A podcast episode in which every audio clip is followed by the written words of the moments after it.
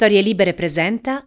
Buongiorno e ben trovati a un nuovo appuntamento di Quarto Potere, la rassegna stampa di Storie Libere, giovedì quattro novembre duemilaventuno, come sempre in voce Massimiliano Coccia, e andiamo a vedere quello che ci riservano i quotidiani che troverete questa mattina in edicola. Una eh, titolazione abbastanza eh, varia quella di oggi, e salta agli occhi immediatamente la prima pagina del Manifesto, dove è ritratto in una foto di profilo quasi dormiente Joe Biden e un invito sveglia, l'invito del Manifesto al presidente americano, che è andato incontro alle elezioni suppletive americane ad una dura sconfitta in Virginia, dove eh, precedentemente aveva stravinto contro Donald Trump. Eh, è andato eh, diciamo il Partito Democratico male anche in New Jersey, dove eh, è in corso un testa a testa tra il candidato democratico e quello repubblicano. Il presidente americano trema per il Manifesto, non confortato dai risultati positivi di New York e Boston, e Minneapolis boccia la riforma della polizia.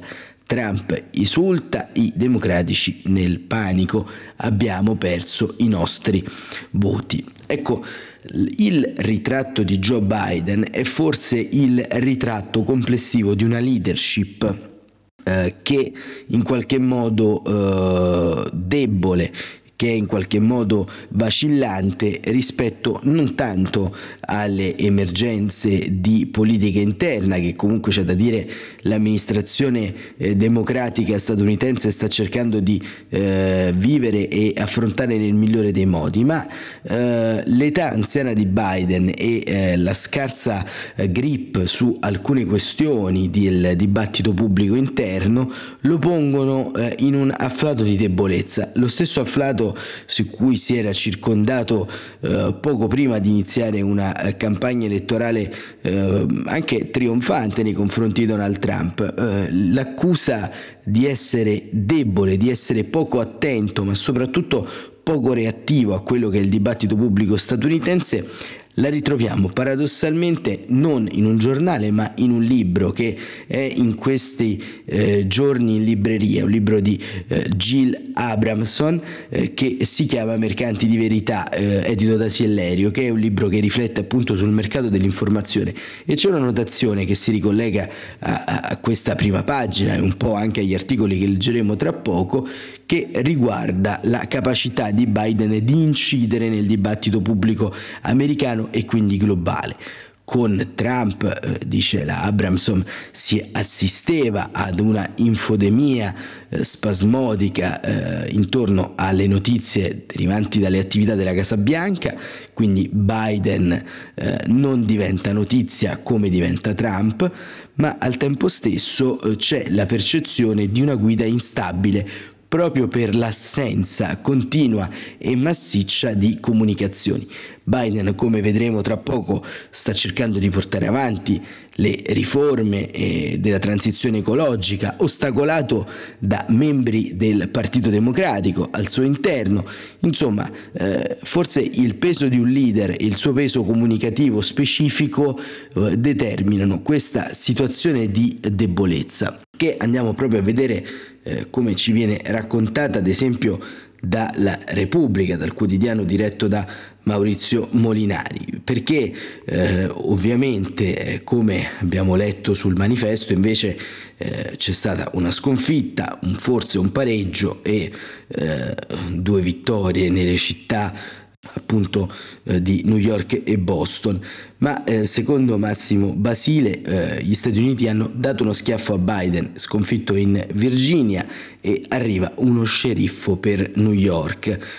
Massimo Basile scrive da eh, New York: lo schiaffo atteso dai democratici non poteva essere più forte. A un anno dalla vittoria alle presidenziali l'effetto Joe Biden sembra evaporato. Nel duemilaventi in Virginia aveva vinto di dieci punti su Trump e in New Jersey si era confermato roccaforte democratica. Nella notte di martedì è cambiato tutto, quasi. Il favorito in Virginia, l'ex governatore liberal Terry McAuliffe è stato battuto per due punti dallo sfidante il repubblicano Glenn Youngkin, cinquantaquattro anni, manager con Master ad Howard, dipinto per tutta la campagna come il clone di Trump, ma in realtà molto diverso, lontano dai toni violenti eh, di Trump, poco incline a rilanciare le accuse di frode elettorale, eh, non ha eh, mai citato il nome del eh, appunto, l'ex presidente repubblicano nei suoi comizi, ma è rimasto politicamente scorretto, capace di passare come uno schiacciasassi sui temi come la discriminazione transgender a scuola e la questione razziale. Il clone di Trump, tra virgolette, scrive Basile, ha puntato sul rilancio dell'eccellenza scolastica, intercettando l'ansia dei genitori preoccupati dagli effetti della pandemia e dagli obblighi vaccinali sulla qualità dello studio, eh, trasformando il voto in un referendum tra lui e The Donald. Biden ha finito per motivare i conservatori e gli indipendenti. Sono andati ai seggi in oltre tre milioni e trecentomila, settecentomila in più rispetto al duemiladiciassette. Il risultato ha galvanizzato i repubblicani, convinti che le elezioni del midterm del duemilaventidue riprenderanno il controllo di Camera e Senato, mentre i democratici chiedono a Biden di cambiare passo. Dobbiamo produrre risultati, gli americani ci hanno dato la maggioranza in entrambe le camere per una ragione, dice Tim Kaine, senatore Dem della Virginia. Questo mentre Biden si è sempre, eh, è sempre più giù negli indici di gradimento. Secondo un sondaggio N B C, per sette americani su dieci il paese sta andando nella direzione sbagliata. L'indice di popolarità del presidente è sceso di nove punti da aprile, passando dal cinquantatré al quarantadue, mentre quello di disapprovazione è salito dal trentanove al cinquantaquattro. Anche dal New Jersey non sono arrivati buone notizie per lui. Il repubblicano Jack Ciattarelli, sfavorito, è arrivato al testa a testa con il governatore uscente, il democratico Phil Murphy. Il resto dell'Election Day consegna una certezza e una sorpresa storica: New York e gli asiatici. La grande mela si conferma libera, qualsiasi cosa succeda. Eric Adams, ex tenente della polizia afroamericano, è il nuovo sindaco. A Boston e Cincinnati invece sono stati eletti sindaci di origine asiatica. Nelle città del Massachusetts ha vinto Michelle Wu, trentasei anni, avvocato, eh, figlia di immigrati di Taiwan, diventata anche primo sindaco donna di Boston. In Ohio è stato eletto Afta Pureval, trentanove anni, avvocato di origine tibetana e indiana. Nel paese in cui i reati d'odio contro gli asiatici dopo la pandemia da Covid sono aumentati del centocinquanta per cento, la migliore delle eh, rivincite. E, e poi c'è anche un eh, profilo di eh, Adams, il nuovo sindaco di eh, New York, Eric Adams, sessantuno anni, eh, uomo delle alleanze trasversali e un centrista democratico. Figlio di un alcolizzato, ha avuto un'infanzia difficile in una casa popolare dove ha vissuto con la mamma e cinque fratelli. Un ritratto di Mario Platero. Sul podio scrive: da New York, dietro a Eric Adams, sessantuno anni, nuovo sindaco afroamericano di New York, c'erano una donna pakistana col turbante, un'elegante signora coreana vestita di rosso, una sorridente voluminosa ispanoamericana, due donne nere, due uomini bianchi e due assidi molto seri con la palandrana scura, giunti dal profondo dei quartieri ebraici di Brooklyn per celebrare la vittoria. È in questa immagine da crogiolo razziale che si racchiude la speranza non solo per la città ma per il futuro del Partito Democratico, in seria difficoltà dopo le varie elezioni di martedì. Ci sono state la sconfitta per la poltrona governatore in Virginia, difficoltà in attesa per quelle del New Jersey e la vittoria in Ohio per il congresso di Mike Kerry, ex lobbista del carbone, un repubblicano appoggiato da Trump che rispunta con forza. Il messaggio implicito è chiaro: a novembre duemilaventidue difficilmente Biden manterrà la maggioranza in Parlamento. A confronto di queste difficoltà, Eric Adams ha fatto un prodigio, ha vinto seppure a New York con il quaranta per cento di maggioranza sul suo avversario, un distacco non casuale. Adams è stato da sempre, fin dal lontano novantadue, un uomo delle alleanze trasversali. È controverso, popolare, controcorrente rispetto agli eccessi della correttezza politica e della cancel culture, favorevole alla relazione della città col mondo degli affari, determinato contro il crimine. Ha mostrato insomma la forza di un messaggio centrista, soprattutto piace, ha un sorriso contagioso e pieno di energia e voglia di fare. Visto il momento per la città nel post-Covid, il New York Times lo ha definito il sindaco più importante degli ultimi cinquanta anni, anche quello più potente proprio per le sue straordinarie ramificazioni nella politica locale, un vantaggio per affrontare eh, dal primo gennaio la doppia missione storica come sindaco della città, La prima, rimettere in piedi New York, in declino palese, evidente per le strade della città con criminalità dilagante e miliardari in fuga, eredità lasciate dal sindaco De Blasio. La seconda, offrire una prospettiva di centro al suo partito, travolto e confuso da estremismi spesso minoritari ma molto apparenti, ad esempio con Alexandria Ocasio-Cortez. Brett Stephens, editorialista di destra del Times, è convinto che Adams potrà diventare materiale presidenziale. È anche un ottimista nello spirito di quella vecchia immagine americana positiva, contestata dagli attivisti della sinistra che negano agli U S A il ruolo di terra delle opportunità e puntano a un revisionismo storico. Sono qui perché ho realizzato un sogno, ho detto commosso la notte della vittoria, il sogno americano, sono diventato sindaco. Che Adams avesse nelle carte della sua infanzia la probabilità di diventare sindaco sembrava impossibile. I genitori emigrarono a New York dall'Alabama, segregata dagli anni cinquanta, il padre alcolizzato lavorava in una macelleria, la madre, terza elementare, donna delle pulizie tutta d'un pezzo, finisce con il crescere i sei figli da sola a Bushwick, a Brooklyn, in una casa popolare infestata dai topi. La madre risparmia, cresce e riesce a comprare una casa e si trasferisce a Queens, in Sud Giamaica.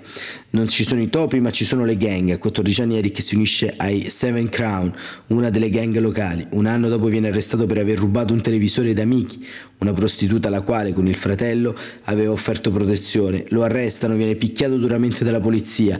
L'esperienza è traumatica. Crescendo fa di tutto, dal meccanico alla lavavetrita auto ai semafori. Grazie all'attivismo della madre studia, prende un master alla Merritt University, lavora con il reverendo Dougherty, un attivista nero che incoraggia i discepoli a entrare nella polizia per cambiarla da dentro.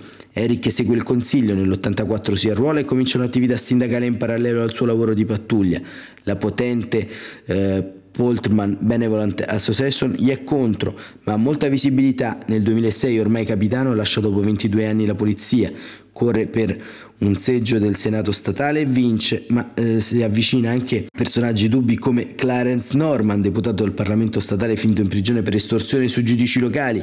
Adams lavora su un progetto di riforma con Hakeem Jeffrey, eletto con lui all'Assemblea statale, che presto approda a Washington. Oggi è il quinto nella gerarchia del Partito Democratico e un possibile successore di Nancy Pelosi alla presidenza della Camera, ma non approva il comportamento accomitante di Adams. Durante le primarie esplode uno scandalo su presunte omissioni fiscali nell'affitto di un appartamento. La cosa viene chiarita, ma Jeffrey alle primarie appoggia Maya Wiley, candidata della sinistra. Adams, un figlio di ventisei anni e una compagna, Tracy Collins, capisce che per vincere deve corteggiare il centro e rassicurare. Si fa vedere con le sorelle Kardashian o con Anthony Scaramucci, ex consigliere di Trump, o con Paolo Zampoli, il proprietario dell'agenzia di modelle che presentò Melania a Donald Trump. Promette anche riforme della polizia, ma vuole reintrodurre le perquisizioni per la ricerca di armi, misura odiata dalla sinistra. Avete tempo fino a dicembre per rimettere in riga, ha detto, sempre all'alba di ieri dopo la vittoria, rivolgendosi ai giovani delle gang moderne, perché di una cosa potete stare certi, dal primo gennaio la festa è finita. E questo, diciamo, è il profilo non problematico, ma sicuramente interessante, di questa sorta di Marco Minniti di New York, verrebbe da dire.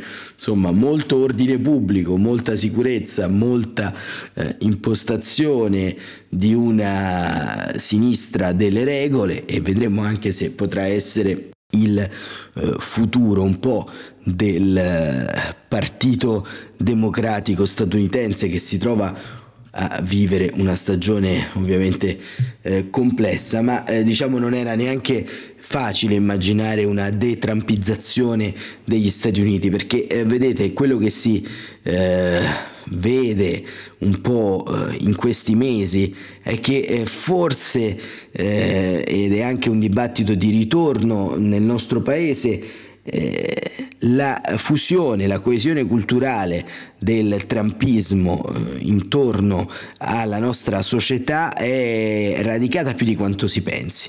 La negazione delle evidenze scientifiche, delle evidenze eh, palesi, che siano relative al Covid o che attraversino anche eh, vicende più complesse eh, come appunto il dibattito intorno al cosiddetto politicamente corretto, al eh, razzismo, al, all'intersezionalità eh, all'interno della sfera del femminismo e quindi dei diritti e, e dei doveri dei cittadini, il lascio, eh, il lascio passare di eh, alcune attività eh, fondamentalmente sempre occupate da maschi bianchi eterosessuali e l'incapacità di agire come molla di progresso determinano fondamentalmente una eh, condizione globale di questo eh, trumpismo esteso e spinto e, e diciamo anche eh, le, le convinzioni sul clima che leggiamo e leggeremo tra poco sui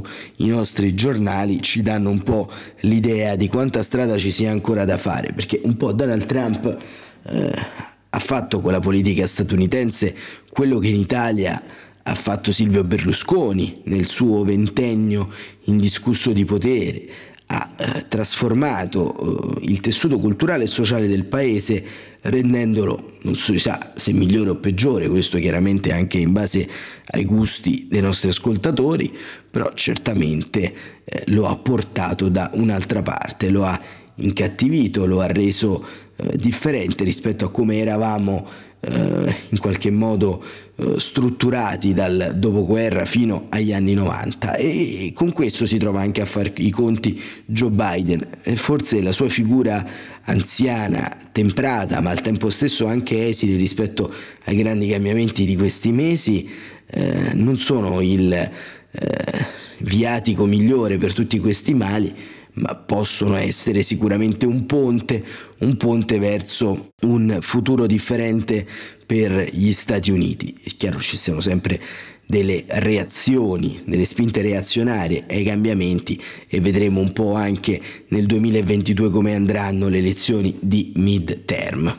Ma rimanendo sempre sulla pagina degli esteri, prima di fare un eh, rapido salto alla COP ventisei di Glasgow e eh, appunto tornare un po' a parlare anche di questioni di casa nostra con lo scontro tra Salvini e Giorgetti, eh, apriamo la pagina che riguarda la questione etiope, perché in Etiopia eh, c'è una situazione eh, molto grave e ce la raccontano un po' tutti i giornali, ma in particolare il Fatto Quotidiano con un articolo di Roberta Zunini e La Stampa con Giordano Stabile. E andiamo a leggere il Fatto Quotidiano che titola a pagina diciotto: Etiopia, la faida dei mostri, stupri e crimini di guerra. Se le notizie che arrivano dai pochi media presenti sul campo di battaglia, scrive Roberta Zunini, dove si scontrano da un anno l'esercito nazionale etiope e quello della regione di Amara, da una parte le forze ribelli del Fronte Popolare di Liberazione del Tigray e l'esercito di liberazione degli Oromo dall'altra,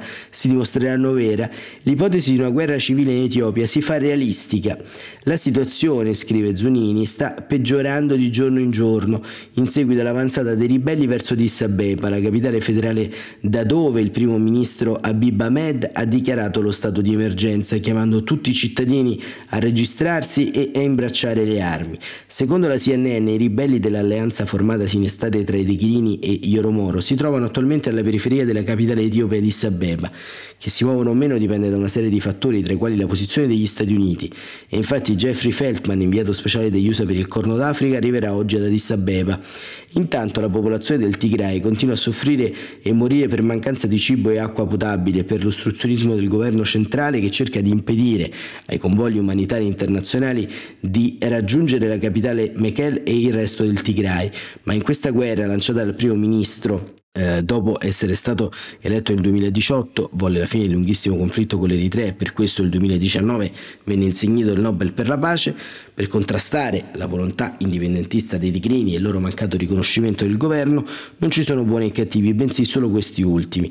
In un'indagine delle Nazioni Unite sulle presunte atrocità commesse in quest'anno esatto di guerra è emerso che tutte le parti in causa hanno commesso gravi abusi che potrebbero equivalere a crimini contro l'umanità e a crimini di guerra. Dunque i più gravi che si possono perpetrare. Il rapporto, frutto della collaborazione tra Nazioni Unite e Ufficio dei diritti umani e le commissioni etiope per i diritti umani, ha rivelato che più di milletrecento stupri sono stati denunciati dalle autorità. Ciò significa che la cifra è molto più elevata, perché la maggior parte delle donne stuprate non ha la possibilità né la forza di rivolgersi alle autorità per fare denuncia. Michelle Bachelet, l'alto commissario delle Nazioni Unite per i diritti umani, ha affermato che la squadra investigativa congiunta ha scoperto anche esecuzioni, torture e violenze sessuali e di genere, violazioni contro i rifugiati e sfollamento forzato dei civili. La maggior parte delle violazioni documentate tra novembre duemilaventi e giugno sembra essere stata commessa dalle forze etiope ed eritree. L'Eritrea è subito intervenuta nel conflitto per aiutare Abiy e per vendicare eh, i tigrini contro cui aveva combattuto per decenni. I tigrini hanno governato l'Etiopia per quasi trent'anni, pur essendo una minoranza etnica, e non hanno accettato che eh, Abiy, eh, membro dell'etnia Oromo, la più popolosa dell'Etiopia, abbia licenziato gli alti ufficiali tigrini che facevano parte dell'esercito nazionale e quindi ribaltato l'esecutivo escludendo i loro rappresentanti politici. Il vertice del Partito di Liberazione del Tigray ha quindi capito di non avere più spazio e ha indetto elezioni senza informare il governo centrale. Questa decisione, che viola la legge nazionale, ha di fatto eh, fatto scattare la eh, ritorsione di Addis Abeba. La determinazione dei combattenti tigrini ha però sub, fin da subito dato filo da torcere all'esercito regolare etiope. Con l'ingresso del conflitto dei guerriglieri dell'ala più militarizzata del Fronte di Liberazione di Oromo, Abiy ha dovuto constatare che anche l'etnia a cui appartiene lo ritiene un traditore per non aver concesso privilegio a tutti i suoi membri. Insomma, un tutto contro tutti, scrive Roberta Zunini. Il rapporto ONU ci informa che negli ultimi mesi c'è stato anche un aumento del numero di segnalazioni di abusi anche da parte delle forze del Tigray, che hanno arrestato alcuni civili di etnia amara eh, con l'accusa di sostenere i militari e in alcuni casi li hanno torturati.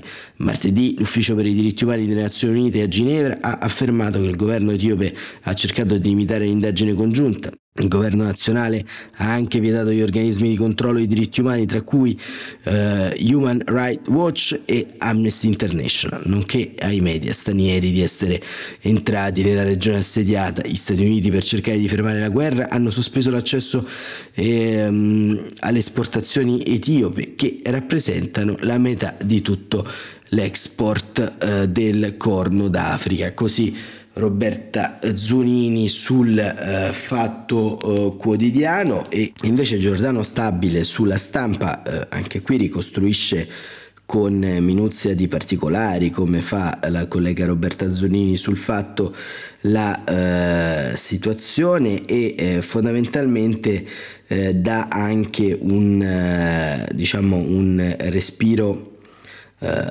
del dibattito in, interno, perché eh, scrive quasi alla fine dell'articolo: ehm, lunedì il premier ha mobilitato tutta la popolazione, ha ordinato agli uomini in possesso di armi di registrarsi e prepararsi a combattere.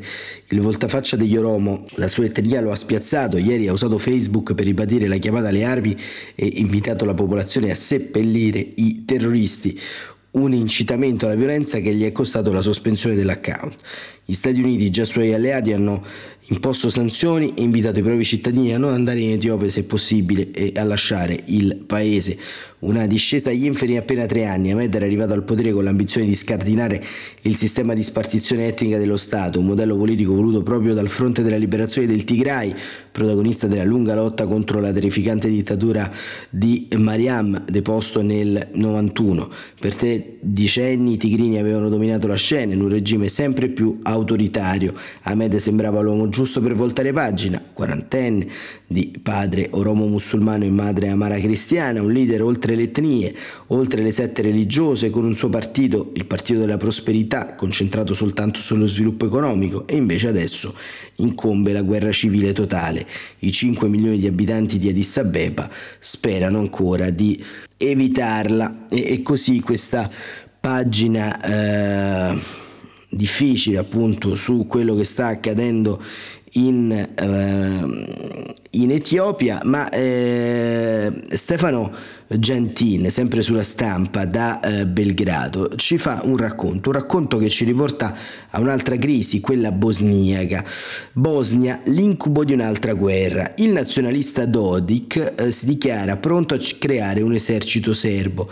I sopravvissuti di Srebrenica lo attaccano, temiamo nuovi massacri. Ma cosa sta succedendo? E Stefano Gentin scrive, Eh, con un virgolettato: molti di voi non hanno alcuna idea di quale inferno stiano no, vivendo qui in Bosnia, di quello che stiamo passando noi bosniaci, i bosniaci di religione musulmana. Ho paura per la mia famiglia, mi si para continuamente davanti agli occhi la guerra. Così scrive Selma Jahic, sopravvissuta al genocidio di Srebrenica.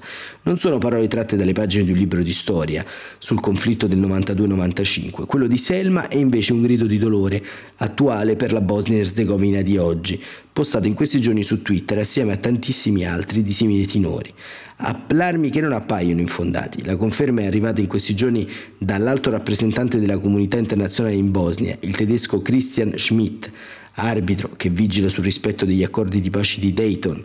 Il paese balcanico sta affrontando la più grave crisi della storia recente, ha denunciato Schmidt in un rapporto per il Consiglio di sicurezza ONU. Non solo, ci sarebbe pure il rischio reale di una disgregazione del paese, se non di un ritorno al conflitto. La colpa maggiore, ha denunciato Schmidt, andrebbe attribuita a Milorad Dodik, coreaceo leader nazionalista della Repubblica eh, Srpska, entità politica bosniaca che assieme alla Federazione Croato-Bosniaca compone il paese, e membro serbo della presidenza tripartita. Dodik nell'estate scorsa ha dato in là un'escalation di sfide in cui non si intravede la fine. La minaccia eh, è stata la promulgazione eh, da parte del predecessore di Schmidt, Valentin Incko, di una legge che punisce il negazionismo del genocidio di Srebrenica, e letta da Dodik, ma anche da Belgrado e Mosca, come un pretesto per colpevolizzare l'intero popolo serbo. Da lì è partito un crescendo di ritorsioni, prima il boicottaggio da parte dei serbi bosniaci delle istituzioni centrali di Sarajevo, poi l'annuncio della futura creazione di organismi serbo-bosniaci autonomi in ambito di tassazione, giustizia, sanità e persino difesa, mosse interpretate da molti come il preludio a una secessione di fatto. Forze armate serbo-bosniache separate dall'esercito federale multietnico possono essere create nel giro di qualche mese, ha avvisato Dodik. Le spinte secessioniste serbo-bosniache sono fonte di grande preoccupazione per l'Unione Europea, ha ammonito ieri anche Bruxelles. Ma Dodik, che si vanta di godere dell'appoggio di Mosca, non fa ancora marcia indietro, e tanti in Bosnia temono che dalle parole si passi ai fatti. Tanti come Ahmed Rustovic, un altro sopravvissuto al genocidio, colpito dalle similitudini di questi giorni con il novantuno. Non avrei mai pensato di poter rivivere le stesse paure di venticinque trenta anni fa, ha messo sui social. Quando penso che si potrebbe permettere la formazione di un nuovo esercito serbo-bosniaco, mi vengono in mente solo i fucili puntati contro i nostri bambini. Durante l'ultima guerra, il messaggio di Emir Suljac, direttore del memoriale di Srebrenica, è chiaro: se continuano con i piani di secessione e di creazione dell'esercito, la guerra non è impossibile. Paure che hanno basi concrete, e se la Bosnia, eh, continua a scrivere eh, Gentin, si spacca per azioni unilaterali, è possibile che ciò porti a un nuovo conflitto, perché se collassa Dayton cade l'impianto su cui si regge la Bosnia, spiega Sregolata, l'edito del portale Birn. Ma che forme potrebbe assumere il conflitto è un tema diverso. Non è poi una cosa dietro l'angolo, non si parla di giorni o settimane e non è inevitabile, sempre che Stati Uniti e Unione Europea capiscono che sarà molto difficile risolvere i problemi dopo anni in cui i Balcani sono stati dimenticati. Tutto il risultato del fallimento della prospettiva dell'allargamento dell'Unione Europea, conclude l'Atal. Credo che la situazione possa rientrare nel momento in cui Dodik si renderà conto che a livello internazionale l'appoggio concreto che riceve nella sua intransigenza secessionistica verrà meno, in primis da Belgrado, e per intervento di Stati Uniti e U S A, gettando invece acqua sul fuoco. Giorgio Fruscione, esperto di Balcani e politologo dell'I S P I, eh, appunto sostiene che Dodik ad un certo punto si renderà conto dell'isolamento. E poi in Bosnia è nell'interesse Ultimo delle parti, mantenere costantemente la minaccia del conflitto, ma non di portarlo avanti fino alla fine.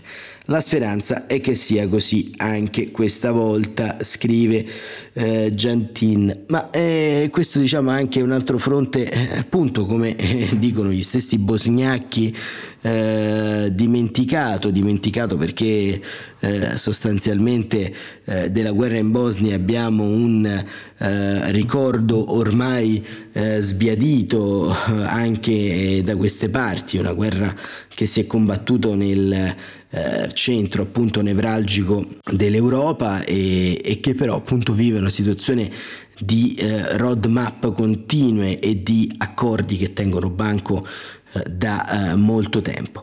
Brevemente andiamo a vedere, eh, siamo quasi in conclusione, quello che è accaduto ieri invece alla COP ventisei, clima, le promesse della finanza, sempre sulla stampa un articolo di Monica Perosino, svolta di banche e investitori uniti in un'alleanza verde, l'ok dei venti paesi, stop a progetti eh, co- sui combustibili fossili all'estero e ehm, diciamo eh, nelle conclusioni di questo articolo diciamo c'è anche un po' il quadro complessivo degli investimenti, perché eh, scrive appunto eh, che oggi con molta probabilità sarà annunciata un'altra svolta, oltre venti paesi cesseranno ogni finanziamento a progetti basati su combustibile fossile e a partire dal prossimo anno devolveranno le somme già stanziate per lo sviluppo di energia verde. Fra i paesi che hanno aderito all'accordo ci sono Stati Uniti, Gran Bretagna, Danimarca e alcuni paesi in via di sviluppo a cui tali contributi sono destinati. Eh, anche la Banca Europea per investimenti ha dato il suo assenso, Cina e Giappone non pervenuti. Si stima che da questo accordo saranno messi a disposizione di, eh, di progetti verdi otto miliardi di dollari all'anno, e mentre fuori sfilano i rappresentanti delle comunità indigene, tra le più vulnerabili, dentro si parla di numeri e dell'operazione di marketing della finanza mondiale che Charlie Chronic, Greenpeace, guarda con sospetto.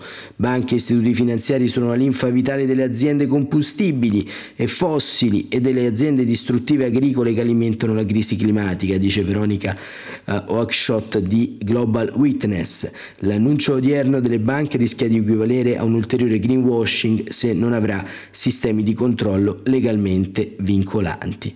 E a fare da sponda all'articolo eh, di eh, Monica eh, Perosino che abbiamo letto c'è l'intervista al presidente della Commissione europea responsabile per il Green Deal, Franz Timmermans, un'intervista di Emanuele Bonini eh, che eh, sostanzialmente elenca in Uh, alcuni uh, passaggi le uh, prospettive sul uh, soprattutto sui costi del prezzo dell'energia. Eh, leggiamo giusto due passaggi perché siamo in chiusura. In prospettiva potrebbe evitare nuovi aumenti eh, del eh, prezzo dell'energia come quello che stiamo eh, vivendo, ed è diciamo eh, riferito alla diminuzione delle eh, emissioni di, cop- di C O due. Eh, questo aumento che stiamo vivendo, dice Timmermans, credo che abbia natura temporanea e che non durerà ancora per molto, ma c'è sempre il rischio eh, che le decisioni che deve prendere la politica per rispondere a crisi immediate possono avere effetti di lungo periodo. Per questo restiamo cauti sull'approccio del Consiglio. Analizzeremo e presenteremo le nostre proposte, ma la questione centrale resta: prima si realizza la transizione verso energie rinnovabili, più si mitiga il rischio di aumenti dei prezzi dell'energia.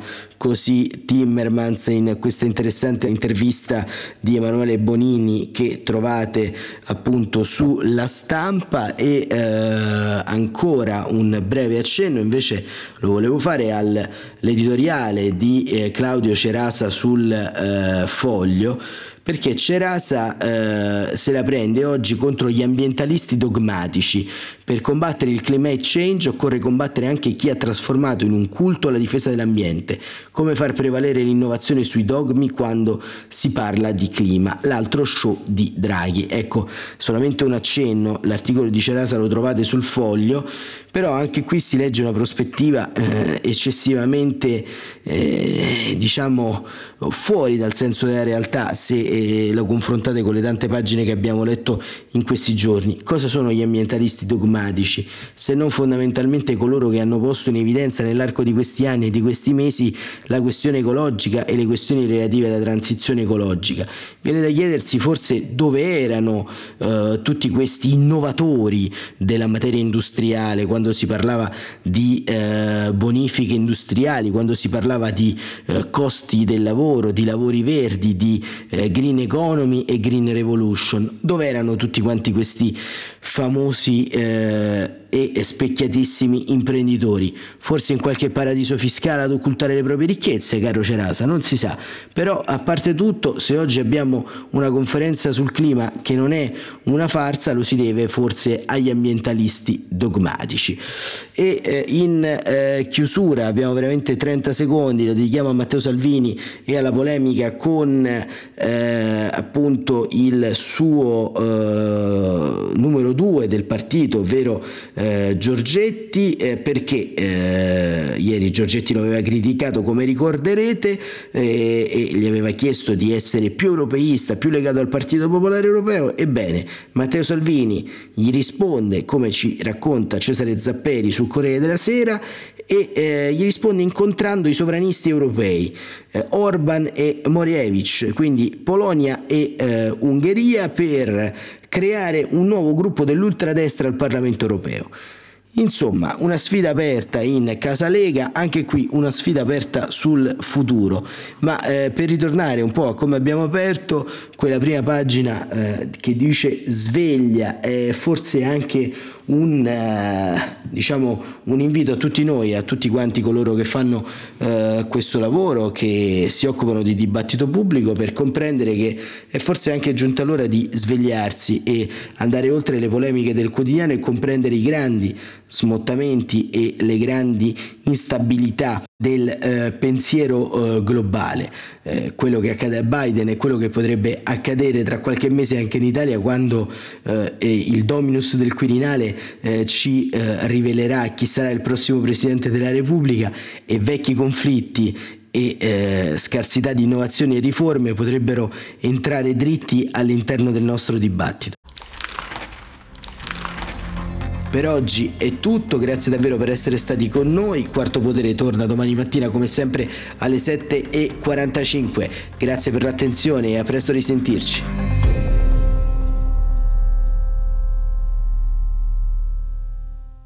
Una produzione storie libere punto effe emme di Gianandrea Cerone e Rossana De Michele. Coordinamento editoriale Guido Guenci.